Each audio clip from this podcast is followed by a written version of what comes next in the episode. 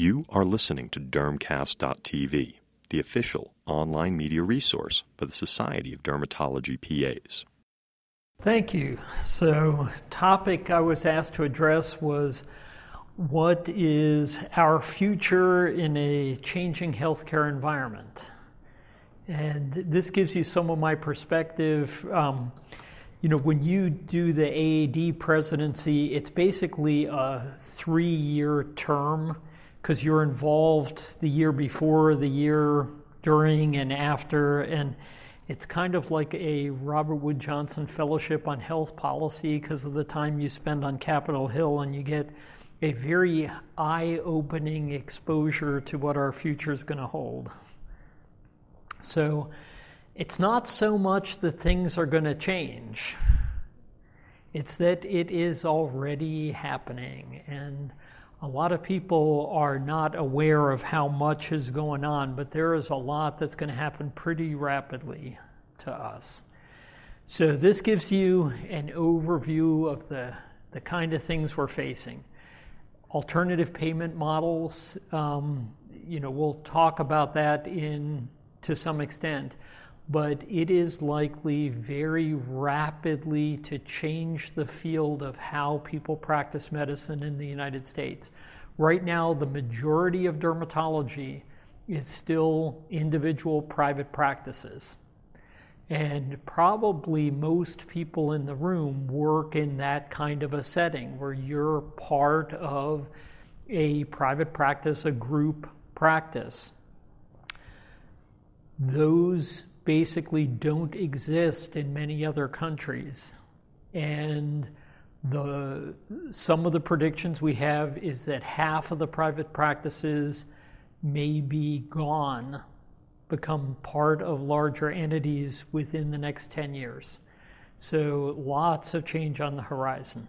Limited provider networks we're going to talk about, that's going to be another major driver of that. Um, so that gives you kind of a, an overview of what looks like a lot of gloom and doom.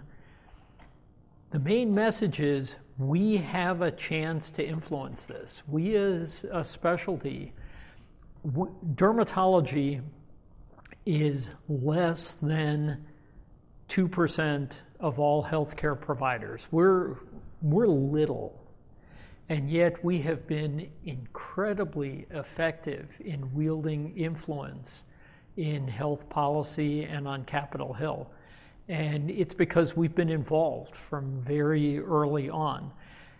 We can do that, but only if we are a unified voice, and that means everyone in on the action and the message. So let's talk a little bit about alternative payment models. So right now, not everyone gets paid the same for the same services, even through Medicare. You know, it looks like the Medicare fee schedule comes out and, well, that's what you're going to be paid, and everyone gets paid the same. No, they don't.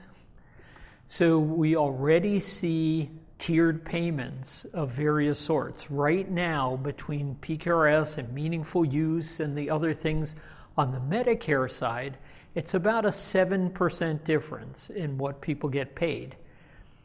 But you look on the private payer side in places like New York City and Massachusetts and parts of California, it's already thirty percent variation in tiered payments for the same service provided.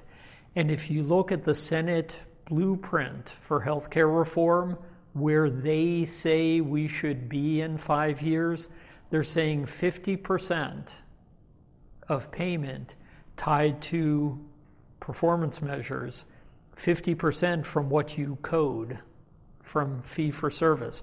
Well, what does overhead run? Runs about fifty percent, right? Um, for most practices, it's in the fifty-four to sixty percent range for dermatology. That means most derm practices have about forty-two percent, forty-two cents on the dollar left over on the table after you've covered your um, just your expenses. So that's what's left for salaries, is about forty-two cents on the dollar in the average practice. Well, if they're doing a fifty percent tied to fee-for-service, that it has a lot of teeth in it, what they're talking about. We already see that larger health systems get better rates. So in South Carolina, I'm part of the medical university that belongs to the state. And this, we are the only comprehensive medical center in the state of South Carolina. No one can do without that medical center, so we are able to bargain for good rates. The state payer plans, for instance, for Medicaid, for specialty pediatrics, you know, our pediatric dermatologist, most of her practice is Medicaid. Well, is that really bad? Well, she gets one hundred twenty-five percent of Medicare for every Medicaid patient she sees. Most other people around the country get twenty to forty percent of Medicare for every Medicaid. So the state is taking care. They, the state knows it can't do without pediatric subspecialists. And the ped subspecialists see a lot of Medicaid. So they made sure that those people get enough to cover their costs. The states will watch out for things like that. And the larger institutions will have some degree of protection. We're already seeing the there's a drift in New York City over a four-year period. A third of all derm practices sold out, and they are all, they just became bought out by bigger health systems. And most of the remainder have gone into an I P A association. So they've gone into Um, you know, they don't belong to Mount Sinai, but they're part of Mount Sinai's group bargaining plan. The trend was so fast that Sinai, N Y U, Cornell, they closed their I P As to new members. So anyone who hadn't joined was on the outside, which is, the outside can be a scary place to be when changes are happening rapidly. So I'll give you a little insight for who's driving all this. You know, it sounds like, you know, is it, who is it? Is it Medicare? Is it Blue Cross Blue Shield? Who am I supposed to be mad at, right? Well, most of this is driven by purchasers. So my biggest eye-opener was when, as A A D president, I had to go, I went with Brett Coldiron, and we visited with groups like the Midwest Business Group on Health and the Pacific Business Group on Health. So who are these guys? Well, they are Target stores, McDonald's restaurants, Procter and Gamble, I B M. This is big corporate America that employs millions of Americans. When you look at who's involved in these two business groups, they employ more Americans than any, you know, the majority of Americans are spoken for right there in those groups through employment. They look at their bottom line twenty years ago versus now. Their single biggest expense is health care for their employees. And these, the you know, the most eye-opening thing was the Midwest Business Group.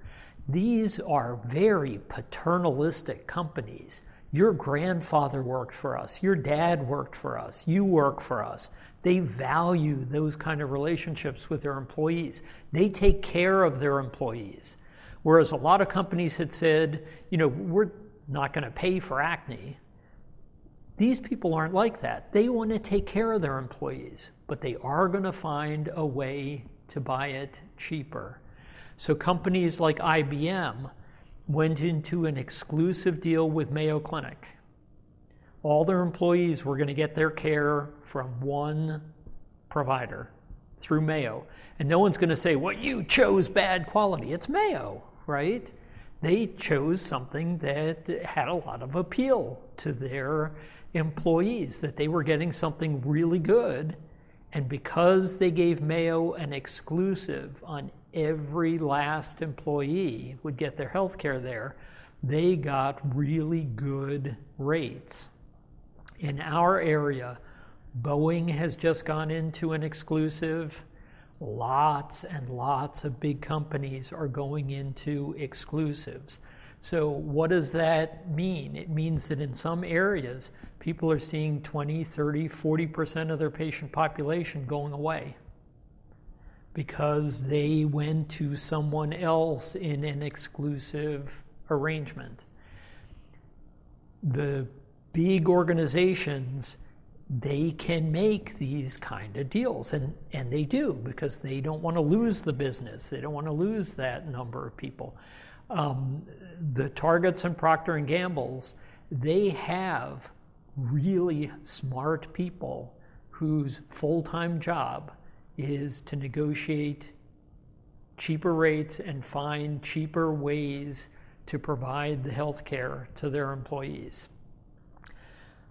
When we went to them, we talked about things like skin cancer prevention.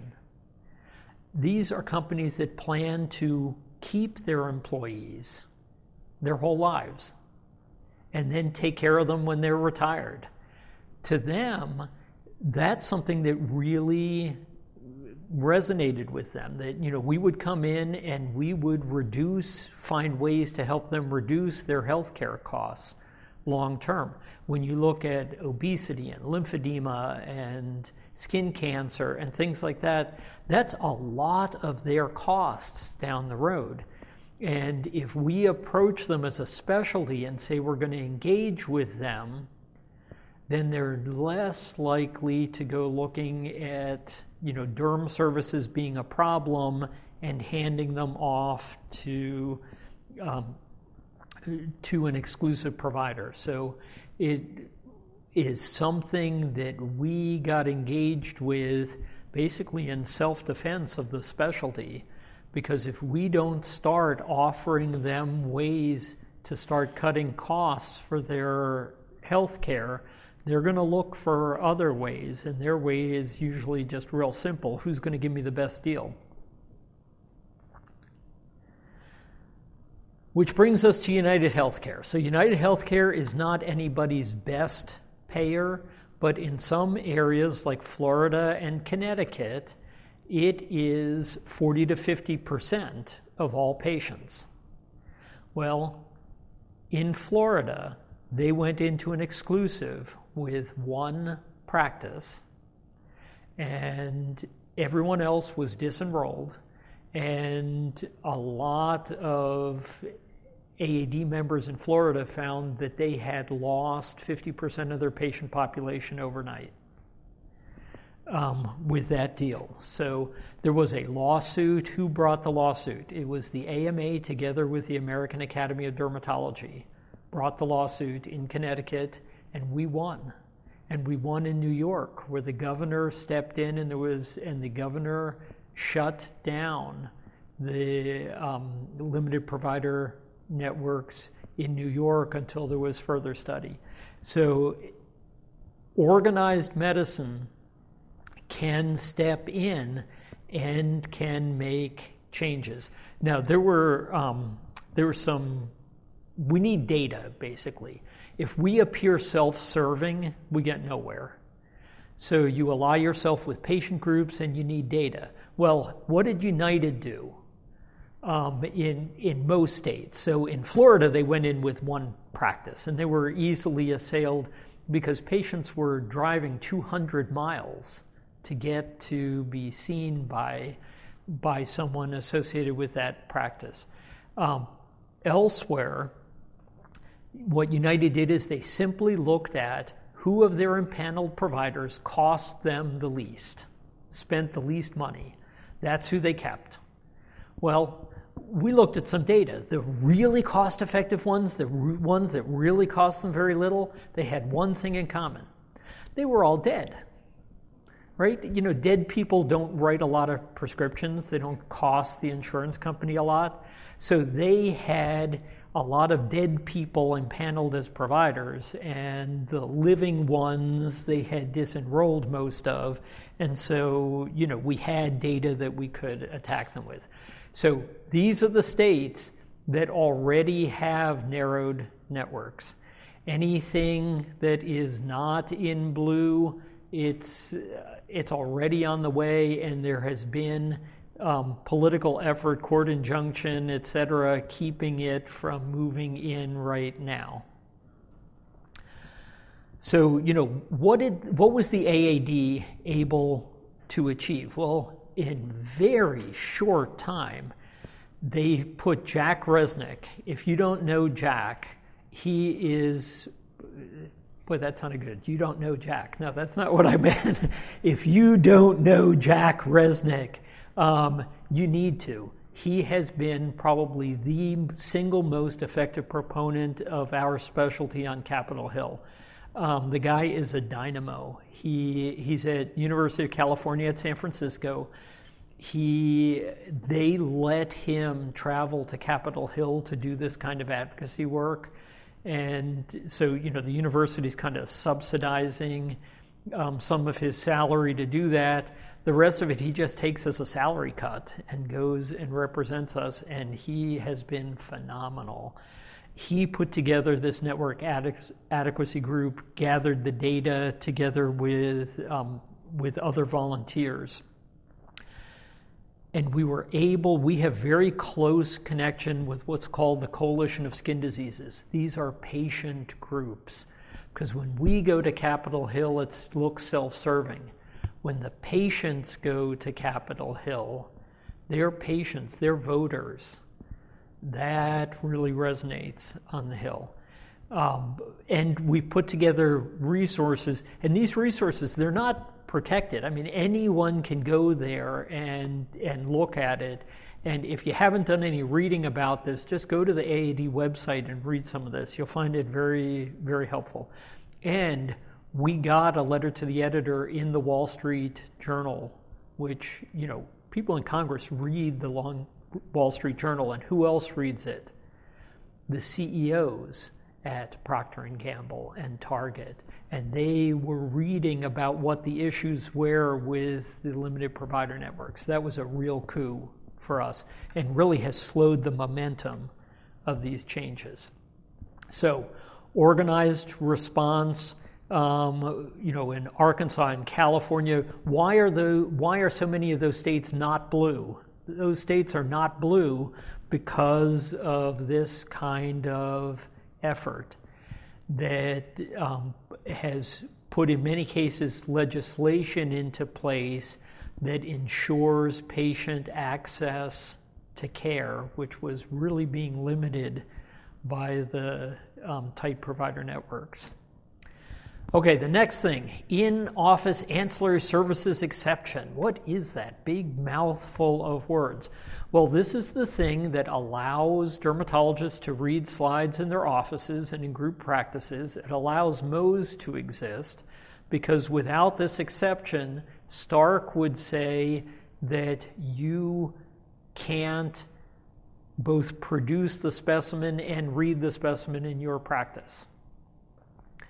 Well, if Mohs goes away, how many of the practices that you work with would be solvent if Mohs disappeared? For many practices, DermPath being read in the practice is part of what keeps the practice afloat. I mean, that's part of what covers the expenses and pays salaries. What has put us at risk is the G A O has data mostly on urology and G I. If you're, when urologists added a lab to their practice, they did five times as many prostate biopsies after adding the lab as they did before adding the lab, and they did not find any more prostate cancers. So five times as many needle sticks into the prostate, no increase in diagnosis of cancer.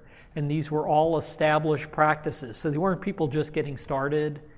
Nothing changed in their patient population. Nothing changed except that they added a lab. It made physicians look really, really bad. And it was mainly urology and, and G I, but derm was in there too. And we are very much at risk for losing on the ancillary services exception. If we lose it, a lot of practices will not be solvent. So, you know, these are things that are very much at, at risk. In our specialty, we have data. Um, there are there are abuses in derm. The number, the vast majority of physicians and the vast majority of any healthcare provider, who, no matter who you are, you just want to do your work, take care of your patients, and get fair pay for what you do. That's the majority of all of us. There are a few outliers, and what's the difference with derm? It's not that we have more bad apples, it's just ours do it in a more spectacular fashion than any other specialty. There was one guy in Florida who went to prison, and at the time he went to prison, Um, he was actually turned in by a histotech. Every patient had four basal cells. Every basal cell got Mohs. Every Mohs had four stages. Every stage had the same number of slides. And what the histotech who turned him in, it was someone who was moonlighting and came into the practice and said, this is not human tissue. It was bazooka bubble gum that was being embedded. And this guy was just a criminal, right? He was. So there are some people like that. There was another one in Florida recently. Sorry, Florida, but you are sometimes ground zero for this stuff. Um, another guy settled twenty-five million dollars in excess charges over the previous two years.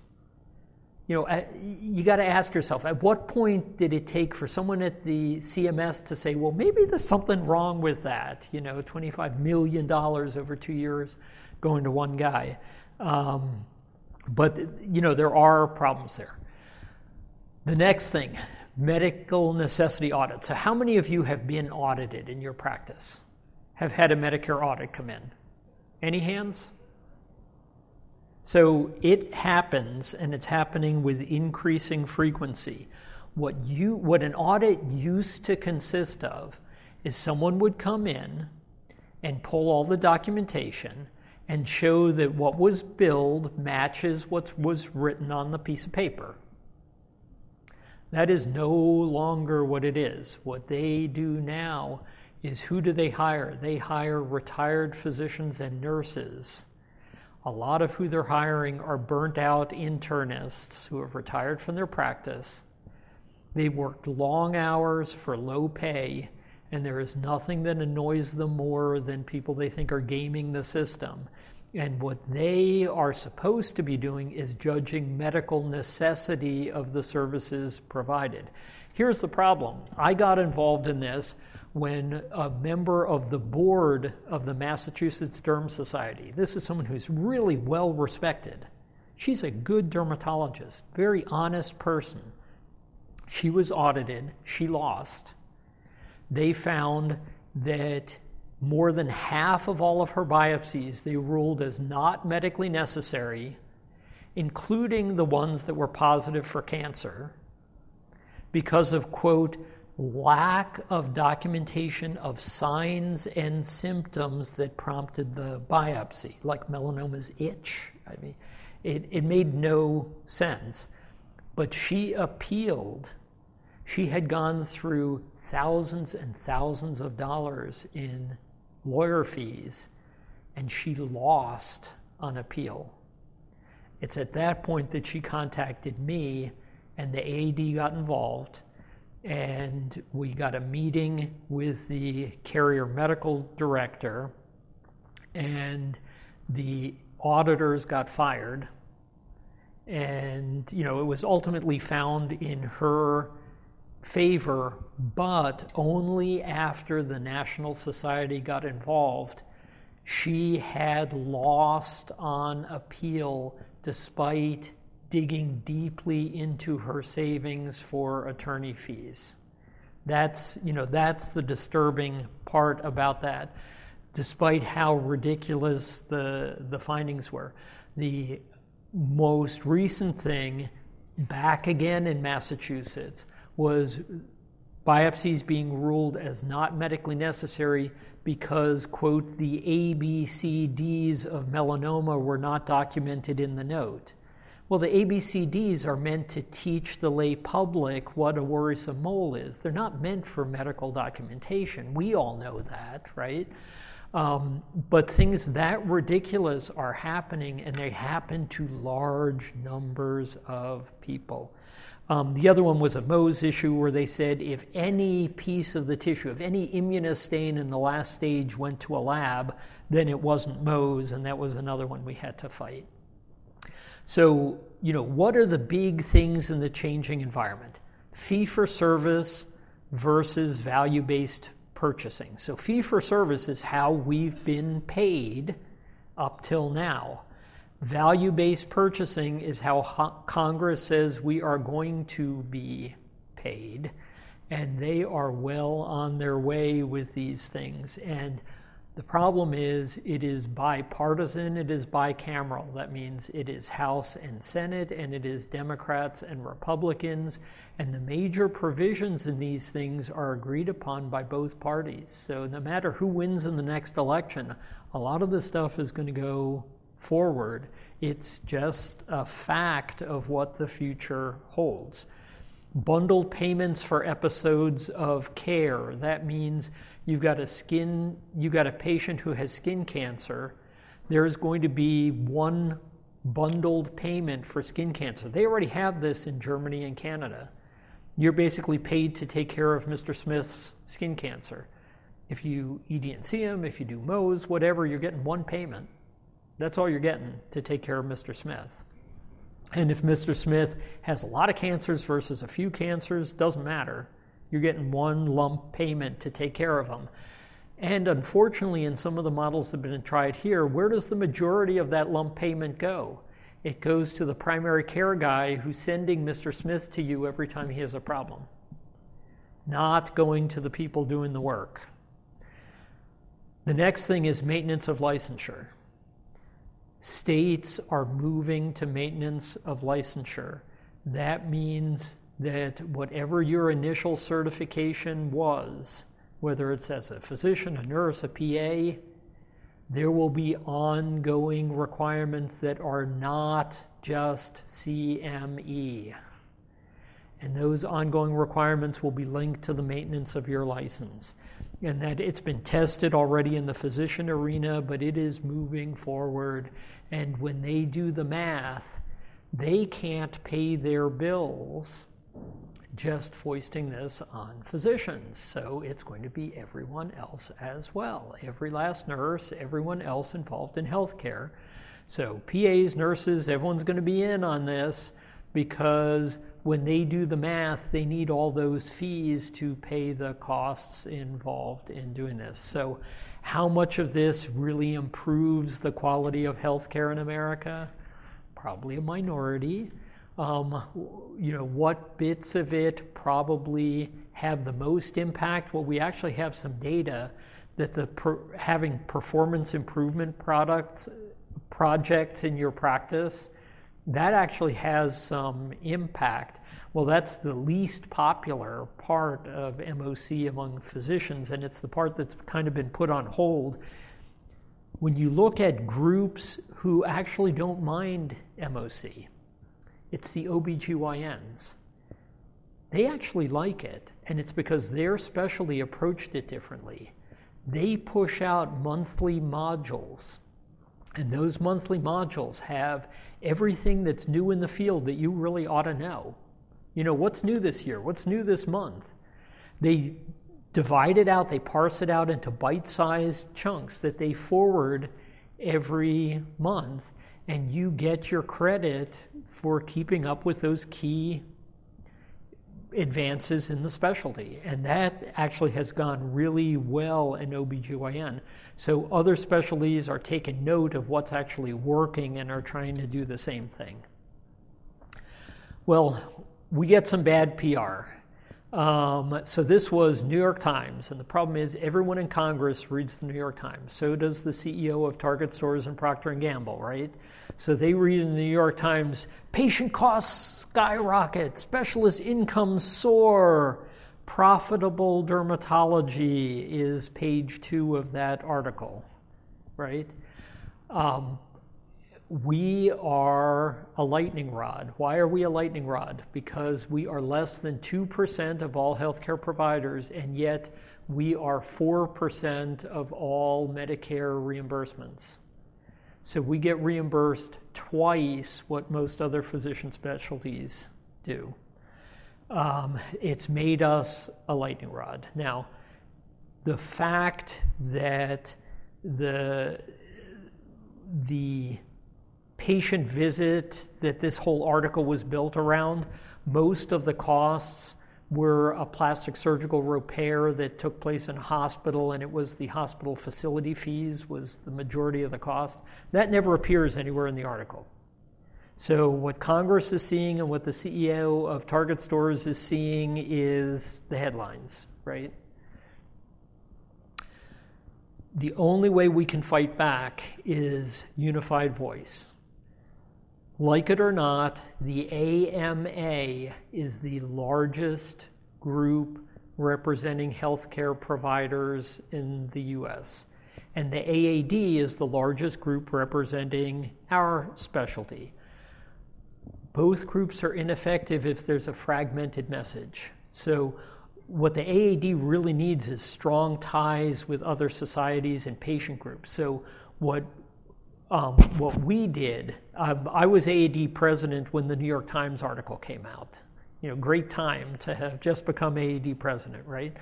And um, we put in place, because it wasn't, what we found is that New York Times, you get a one hundred fifty word reply is what you're allowed. And the first society to reply gets that one hundred fifty words. And that's it. After that, no one's gonna hear anything else. We, uh, it was a, it was a mad scramble when that happened. And that's not the way it should be. So what we put in place is we put in place a checklist. You know, what happens if you're flying in a plane and suddenly an engine goes bad? What do they do? They pull out a book. And they open the book, and the book has a checklist of every step that they are supposed to do. Because it is too important on an airplane, if they, if someone forgets to throw that switch that stops them from dumping fuel, all the fuel's gone and the plane's gonna fall out of the sky, right? So they can't afford to miss any step in that critical process. We put the same kind of checklist in place for any crisis in dermatology. What's the first step? Is the first step is the executive director of the A A D has to reach out to every patient group and every other specialty group that represents dermatology. That means the A S D S, it means the Derm Nurses Association, it means your group, it means everyone who's in, so that we are having a coordinated response to this. And the patient groups are key. So, you know, one of my favorite quotes is Ben Franklin's quote. This was at the signing of the Declaration of Independence. You know, we celebrate that as a huge event in U S history. To the British, it was treason, right? Everyone who signed that document was signing their name to a treasonous act. And Ben Franklin's quote was, "Gentlemen, if we don't hang together today, we will each hang separately," right? Never been truer than what's going on in medicine. If we don't hang together as a cohesive group, no one else is going to look out for our patients, right? The state society, it's not just the A A D, it's all of organized medicine, which is us, right? Um, state societies are frontline. If you guys are not actively involved in your state and local societies, you should be. They don't exclude anyone. They don't care what the initials are after your name, whether you're an M D, D O, P A. Everyone who works in dermatology is in, in these societies. They're all active members, and you should be, because all politics is local, and it's the only way. We win most of our battles, not at a federal level, but at a state level. And if you practice anywhere near your state's capital, you're key. And they, you know, the people who actually write law are attorneys who work for the legislators. They're tired of seeing one more group of physicians in fancy suits. But when they see patient groups and they see nurses and they see P As and people who are involved in healthcare who aren't the same group that usually shows up, it really means something to them, and um, our message is delivered effectively. The A A D does have an office on state affairs that we started during my term, and we put a lot of money into it because what we found is the issue's happening in more than one state. These things are never isolated to one state. And every state and local society, they've got really limited resources. There was a really bad precedent happening in New Jersey, and the board of the New Jersey Derm Society had decided they were just going to let it happen. They weren't going to fight it because they didn't have the resources. Wrong answer. The A A D has funds for that kind of thing. And so in, instead of every state reinventing the wheel, we have three attorneys who are on full-time staff at the A A D to help provide advice for these kinds of issues. And we have a slush fund to help fight them as they come up in individual states. So that was my message on that. We have a little extra time. So first I'm going to open it up for questions and comments on the issue.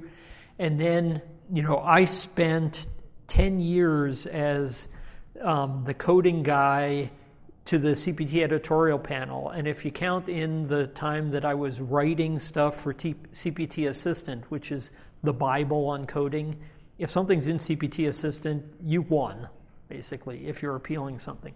Um, it's fifteen years that I spent doing this stuff. Um, no conflict of interest other than that, but I'll give you a couple of my basic coding, my best coding tips.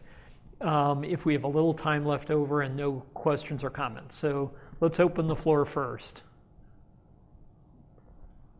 Is everyone so thoroughly depressed that you can't speak at this point? You know, it's not, it's not that bad if we're involved. It's just the message is you can't afford to sit back and just do your job because you won't have a job in five years if you do that. Everyone needs to be involved, and everyone needs to be involved now. And we need to be involved as one coordinated voice. Was there a question or comment over here somewhere that I missed? Okay. Um, well, I'm going to give you some top key things. One is, does your practice, these are things to ask when you get back home, does your practice have a code and compliance plan in place? It's not that hard. You know, there are five things it has to have, and they're they're listed right there. And that article at the bottom, which anyone can get online, tells you exactly how to put one together and has an example. If you don't have one of these, what happens is C M S comes in, they audit ten charts. If they find five of those are non-compliant, they can legally extrapolate that to half of everything your practice has ever billed Medicare since the most senior member of that practice opened the practice. And if you don't have an active compliance plan in place, they can treble damages. So, you know, triple whatever that added up to, which is how you get these twenty million dollars findings against practices, right? So if you don't have a compliance plan, it's not that hard. And you just, you have to have one. And all it says is there has to be a compliance officer. It can be anyone in the group. You have to have documented education, which can be as simple as everyone's going to read Derm Code and Consult every quarter when it comes out. Disciplinary guidelines, which you have to have, because if you find that you have one, there's one bad apple in your group, they can take the whole group down unless you've got some rules in your group that says if this person, you know, continues doing things that are bad, the group has a right to fire them. Um, you have to have an internal audit. And this is the single most important message from this portion. Never retrospective, always prospective. What does that mean? Is you never voluntarily audit anything that has already been billed to Medicare. And this is why. If you do a prospective audit, so the bill hasn't dropped yet, and you audit something, and you find a mistake, what's your legal obligation? To correct the mistake. If you do a retrospective audit, so you audit a single chart where the bill has already dropped and you find an error, what is your legal obligation? To research and find every visit that ever occurred in your practice that made the same error, notify every patient, notify C M S, and pay it all back. Which situation would you rather be in, right? That's why we only voluntarily do prospective audits. And then there just has to be some form where you document corrective action. So it's pretty simple. It's not hard, but and it really protects the practice to have it in place. So you do need internal audit. It's not hard to hire people. They're not very expensive. You never want the practice's billing person. Why? Because the practice's billing person is the person most likely to be stealing from the practice. And unfortunately, because I've given this talk at state societies for years, um, every year two or three people contact me and say, wish I had listened. You know, it